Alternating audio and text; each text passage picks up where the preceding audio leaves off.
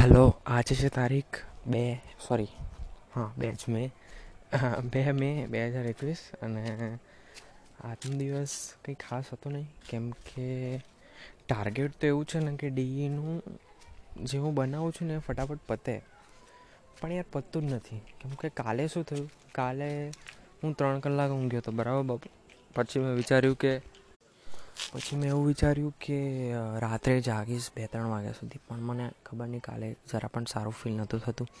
એટલે કે મને કોઈ મૂડ નહોતું કામ કરવાનું. એટલે પછી મેં ના કર્યું અને ઊંઘવા જતો રહ્યો અને કદાચ સાડા બારે ઊંઘ્યો હું એટલે કે આમ તો એક જ વાગે કહેવાય. તો એટલા વાગે ઊંઘ્યો? અને સવારે પછી નવ વાગે ઉઠી ગયો. જો કે આજે ઘણો ઊંઘ્યો. કેમ કે બપોરે ત્રણ વા ત્રણ કલાક પણ ઊંઘ્યો હતો ને પાછા રાતના આઠ કલાક. આઠ કલાક થાય, હા, આઠ કલાક થાય. તો એટલા કલાક ઊંઘ્યો અને સવારે આજે એકદમ ફ્રેશ ફીલ કરતો હતો. જોકે પણ એક તામસિકતા તો છે જ મારી અંદર કોઈ દિવસ. આમ ઉઠું ને એટલે મને કોઈ ફ્રેશ ફીલ એટલું બધું થાય નહીં. એટલે કે ફ્રેશ ફીલનો મતલબ શું છે? સવારે ઉઠીને મને આમ જરા પણ ઊંઘ નથી આવતી. જેમ દરરોજ આમ એકદમ આળસ આવે છે એ રીતે. તો એ થયું અને આજે બીજું તો નવ વાગે ઉઠ્યો અને નાહ્યો ધોયો, પાણી પીધું અને પછી આજે લીમડાનો જ્યુસ નહોતો બનાવ્યો, હા. તો આજે મમ્મીએ શું કર્યું હતું કે વહેલું વહેલું ખાવાનું બને આજે મમ્મી બનાવ્યું હતું ઇડલીને સંભાર અને કેમ વહેલું બનાવ્યું હતું? કેમ કે મારા પપ્પાનો અને અમારા જે બાજુમાં છે ને, જે પડોશી, એમનો પ્લાન હતો કે આજે આપણે રસી મુકાવતા આવીએ પણ જે રસી છે ને એ બધી પૂરી થઈ ગઈ હતી વેક્સિન તો એટલે પછી એ લોકોએ જવાનું કેન્સલ કર્યું અને એ લોકોને વહેલું જ જવાનું હતું ને એટલે મમ્મીએ કીધું ખાલી પેટે ના જતા, થોડુંક ખાઈને જાઓ એમ. એટલે મમ્મી આજે બહુ વહેલું બનાવી દીધું હતું અને હું પણ ચોંકી ગયો કે આટલું બધું વહેલું, એટલે શું કહેવાય એમ આટલું બધું વહેલું ખાવાનું. એટલે દસ વાગ્યા પહેલાં તો તૈયાર થઈ ગયું હતું એકદમ અને પણ ઇડલી સંભાર આને આજે આટલો વહેલો બનાવી દીધું એટલે હું પણ ચોંકી ગયો. તો એમનું જવાનું કેન્સલ થયું એટલે આજે અમે થોડુંક સવારે વહેલું ખાધું. વહેલું એટલે કે સાડા અગિયારે. કેમ કે હવે મને એટલું બધું પણ વહેલું ખાવાનું પસંદ નથી અને પાછો હું લેપટોપ લઈને બેસી ગયો હતો અને બધું પ્રોજેક્ટનું જ કામ કરતો હતો ડેઈના તો આમ ખબર નહીં, આખો દિવસ જતો રહેશે પણ કંઈ થતું નથી. આઈ થિંક પ્રોડક્ટિવનેસ હમણાં થોડીક પાછી ઘટી ગઈ છે. જોકે એ દિવસે રાત્રે મારે સારું યુઆઈ બિલ્ડઅપ થઈ ગયું હતું. અને આજે બીજી વાત એ કરી કે જ્યારે કોઈ યુઝર એપને લોગિન કરે ને, એટલે એની અંદર એનો યુઝર આઈડી બતાવે છે અને એનો ઈમેલ બતાવે છે, એટલે ઘણું સારું છે. અને બીજું તો મસ્ત સારું યુઆઈ બનાવી દીધું છે, એટલે કદાચ સરને પસંદ આવશે અને બીજી વાત કરું તો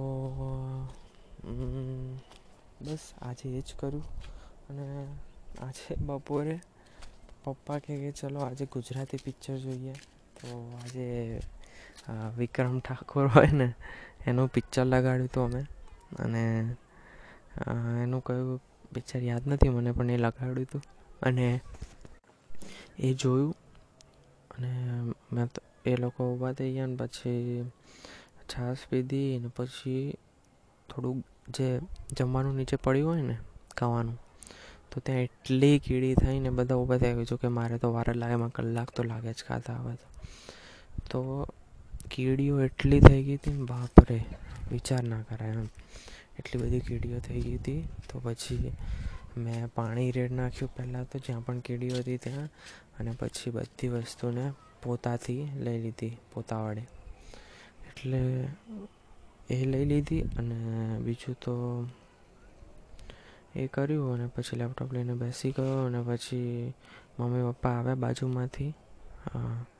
અને પછી અંદર એસી કરીને આડા પડ્યા. તો પછી હું પણ અંદર ગયો લેપટોપ લઈને, અને થોડુંક પ્રોજેક્ટનું જ કરતો રહ્યો કામ. અને ત્યાં આ બધું યુઝર આઈડી બતાવે શોધ્યું. અને બીજું તો કંઈ શોધાયું ના? કેમ કે સરે શું કીધું છે કે યુઝરના પેમેન્ટ માટે કંઈ તમે ઓપ્શન બનાવો. તો યુઝરના પેમેન્ટ માટે અમે વિચાર્યું.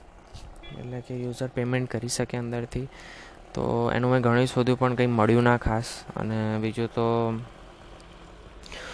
બીજી વાત કરીએ તો એ અને બસ એ જ કરતો હતો. આજે ખરેખર બહુ બગાસા આવે છે. તો કે બપોરે તો ઊંઘને છીટો પણ નહોતો આવતો પણ હમણાં ઊંઘ નથી આવતી પણ બગાસા બહુ જ આવે. તો હવે આજે રાત્રે મમ્મીએ કંઈ બનાવ્યું નહોતું કેમ કે સવારની ઘણી બધી ઇડલી બાકી હતી. તો એને વઘારી નાખી અને મેં દાળ સાથે ખાધી એને અને મમ્મી બીજા બધાએ ચા સાથે. મમ્મી પણ ચા નથી પીતી તો એને ચા ચા જોડે ના લીધી અને મમ્મીએ મમ્મી પપ્પાએ બપોરે અહીંયા તરબૂચ ને ફળો વેચાવા આવ્યા હતા તો એ લીધા હતા. એમાંથી લીધી હતી ટેટી અને તરબૂચ તો એ હમણાં રાત્રે મમ્મીએ સાંજે કાપી નાખ્યા હતા અને હમણાં રાત્રે અમે ખાતા બધા ભેગા મળીને. અને ઘણું સસ્તું મળ્યું તરબૂચ ખાલી વીસ રૂપિયાના પાંચ તડબૂચ હતા. એટલે કે જે મીડિયમ સાઇઝ આવે, તો મેં કીધું, વાહ, જબરું કહેવાય. તો એ બધા ખાઈ ગયા અમે. અને બીજું તો કંઈ નહીં, થોડી વાર નીચે લેપટોપ લઈને બેસી ગયો અને યાર, સાંજના ટાઈમે કશું મમ્મી પેલું તરબૂચ સમારવા બેઠી હતી ને, તો નીચે તરબૂજના ટીપા પડ્યા હતા. તો ત્યાં એટલી બધી કીડીઓ થઈ ગઈ ને, બાપરે. અને કીડીઓ પાછી સોફાની અંદરથી આવતી હતી અને સોફાની અંદર એટલે કે હું જ્યાં બેસતો હતો ને, ત્યાં એક ખૂણો છે. ત્યાંથી બધી કીડીઓ આવતી તો હું લેપટોપ લઈને ફટાફટ ઊભો થયો, બધી વસ્તુઓ લઈને અને મારા જે પીસી છે ત્યાં બેસી ગયો બધું લઈને. અને એ જગ્યા મને જરા પણ ફાવતું નથી લેપટોપ લઈને. તો એ જગ્યાએ બેઠો કરો પણ કંઈ મજા ના આવી. એટલે કંઈ કામ જ ત્યાં થયું નહીં. અને બસ થોડાક એક્સપેરિમેન્ટ કરતો હતો. બહુ બગાસ આવે છે ખરેખરમાં તો એ કર્યું અને એના પછી બધું કામ કર્યું પછી જમવા બેઠા બધું કર્યું અને પછી મૂવી જોયું એક. આજે તો ત્રણ મૂવી જોઈ નાખ્યા. જો કે રાત્રે અડધું જોવાય, ના, રાત્રે એક જોવાય તો આજે બે જોવાઈ ગયા. અને ત્રીજું ચાલુ હતું ને પછી કે હવે આખો દિવસ શું મૂવી જોજો કરવાના એટલે કંટાળો આવે એટલા માટે એ પણ મૂવી બંધ કરી નાખ્યું. અને બીજી વાત તો એ કે બધા સબ્જેક્ટમાંથી પ્રોબ્લેમ ખાલી ટેન્શન હોય ને, તો ખાલી આ ડીનું જ છે. કેમ કે બીજા સબ્જેક્ટમાં તો ગમે તે રીતે કરી નાખશે. પણ આમાં શું આપણે પોતાના પ્રોજેક્ટ વિશે આન્સર આન્સર આપવાના છે. અને બીજી વાત તો એ કે જે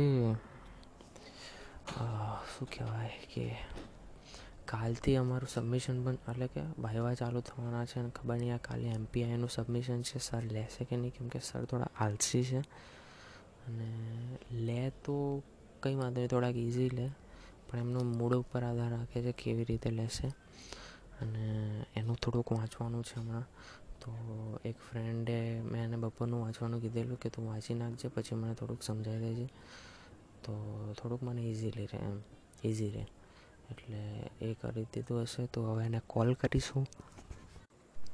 તો એને કોલ કરીને પછી એને બધું પૂછી લઈશ કે શું વાંચ્યું તે અને બીજું મારે જે વાંચાય એ વાંચીશ બીજું તો. અને બીજું તો કંઈ નહીં, ચલો તો હવે કાલે મળીએ તો હજી મેં પહેલાં ચાર બિઝનેસ ચાલુ નથી કરે કેમ કે આ ટેન્શન છે ટેન્શનમાં કંઈ થતું જ નથી. ખબર નહીં. અને હવે તો કદાચ બ્લોગ નહીં લખાય મારાથી. કેમ કે આ ડીનું કરવું કે બ્લોગ લખવું? એટલે થોડુંક કન્ફ્યુઝન થાય મને કે શું કરવું જોઈએ અને શું નહીં. એટલે આ કન્ફ્યુઝનને વિચારતું નહીં રહેવાનું, એટલું તો મને ખબર છે. કેમ કે આપણા દિમાગની સાઇઝ એટલી મોટી છે આખા બ્રહ્માંડ કરતાં પણ મોટી છે. આપણા શાસ્ત્રોમાં પણ આ જ વસ્તુ કહેવાય છે કે આપણા દિમાગની સાઇઝ બહુ જ મોટી છે. આપણે વિચારી પણ ના શકીએ. એટલી તો આપણે કોઈ પણ વસ્તુને કરીએ ને અને વિચારીએ. આ બંનેમાં બહુ ફરક છે. એક તો વિચારવું અને એક કરવું. તો આપણે વિચારવા કરતાં કરીએ ને એ ખૂબ જ સારું રહે. કેમ કે એનાથી તમને એક્સપિરિયન્સ બિલ્ડ થશે. વિચારવાથી તમે બ્રહ્માંડમાં ખોવાઈ જશો તમારા દિમાગમાં. એટલે હંમેશા કરવું જોઈએ અને હું પણ એ જ કરવા માગું છું. અને એવું નથી કે હું વિચારતો નથી. હું ઘણું એટલો ઓવર થિંકર માણસ છું એટલો ઓવર કરું છું ને કે મેં મારા જેવો આજ સુધી કોઈ ઓવર થિંકર નથી જોયો. તો હું આ ઓવર થિંકિંગને દૂર જ કરવાની કોશિશ કરું છું ને જેમ બને ને એમ વસ્તુઓ કરવાની ટ્રાય કરું છું. એટલે એ જ કરી રહ્યો છું હમણાં. અને જેમ બને ને એમ પ્રોજેક્ટનું કામ કરવું છે. જો કે એવું નહીં, મારે મલ્ટીટાસ્કર પણ બનવું છે. એટલે કે એક ટાઈમે એક જ કામ કરવાનું, પણ ટાસ્ક સ્વિચ થવા જોઈએ. એટલે કે હમણાં કદાચ એક કલાક હું પ્રોજેક્ટનું કામ કરું તો બીજા કલાક હું બ્લોગ લખીશ. હવે બંને જોડે તો નહીં કરું. કેમ કે બંને જોડે કરીશ ને તો પછી બંને કામ રહી જશે એટલા માટે. તો એટલે જ હું વિચારું છું કે થોડુંક મલ્ટીટાસ્કિંગ શીખી જાઉં કેમ કે કોલેજના ટાઈમે જ મલ્ટીટાસ્કિંગ શીખાશે અને મને હજી પણ બીજું સેમ યાદ છે કે ત્યારે મારાથી બ્લોગિંગ અને કોલેજ લાઈફ મેનેજ નથી થતી. કેમ કે મારું ફર્સ્ટ ટાઈમ હતું એ. કે કોઈ પણ વસ્તુને સાઈડમાં ચલાવો. બરાબર? મને હજી, એટલે એ વખતે સિચ્યુએશન જ એવી હતી. જોકે જોકે મારે જો લેપટોપ નહોતું પીસી તો હતું, પણ એની, ખબર નહીં હવે એની વાત જ ના કરે. એ ટાઈમની મને હમણાં એવા વાત આમ ખબર નહીં, એ ટાઈમ યાદ કરું તો બહુ ખરાબ ફીલ થાય છે મને, એટલા માટે. એનાથી હમણાં સારું છે. અને હમણાં ખાલી હું ફ્યુચર ઉપર જ ધ્યાન આપું છું. પાસ્ટમાં જો જોતો જ નથી. જો કે શીખવા માટે જોઉં છું. કે આવું કર્યું હતું એટલે જે મિથ છે ને કે મેનેજ ના થાય. આ એક જસ્ટ મગજનું એક મોહ માયા છે કે ના થાય એમ. એટલે કે મગજને એક પેલું લિમિટેશન કહેવાય ને, એવું આપણે બાંધી દીધી હોય છે કે નહીં થાય. અને બીજી વાત એ કે તમે દિવસમાં દસ કામ પણ કરી શકો છો. દસ વસ્તુ પણ મેનેજ કરી શકો છો. બાવીસ વસ્તુ પણ કરી શકો છો. અને એ વસ્તુ મને ખબર પડી ગઈ છે કેમ કે એક વખતે મારાથી બે વસ્તુ મેરેજ નથી થતી અને હમણાં હું જોકે નથી કરતો, પણ ત્રણો, હજી પણ થોડુંક એ તો છે જ મને, પણ મેનેજ કરતાં ધીમે ધીમે શીખી રહ્યો છું એમ. અને વચ્ચે હું કરી ચૂક્યો છું ત્રણ ચાર વસ્તુ જોડે અને હમણાં પણ કરવા માગું, પણ જે પ્રાયોરિટી છે ને એ વધારે બોલવું જોઈએ. અને પ્રાયોરિટી હમણાં બોલે છે કે ડીનો પ્રોજેક્ટ કર અને વાયવા. આ બંને તૈયારી કર. કેમ કે હવે જુઓ, મારો સ્ટાર્ટિંગમાં નંબર આવે છે, બરાબર? મારો. અને એ ટાઈમમાં મારે વહેલું વાંચવું પડે. તો એ વખતે જો મારે બરાબર ના બોલ્યો અને રિવાઈવ આવે ને, તો ડાયરેક્ટ લાસ્ટમાં આવવાનું અને પાછું સાંજ સુધી વાંચ વાંચ કરવાનું.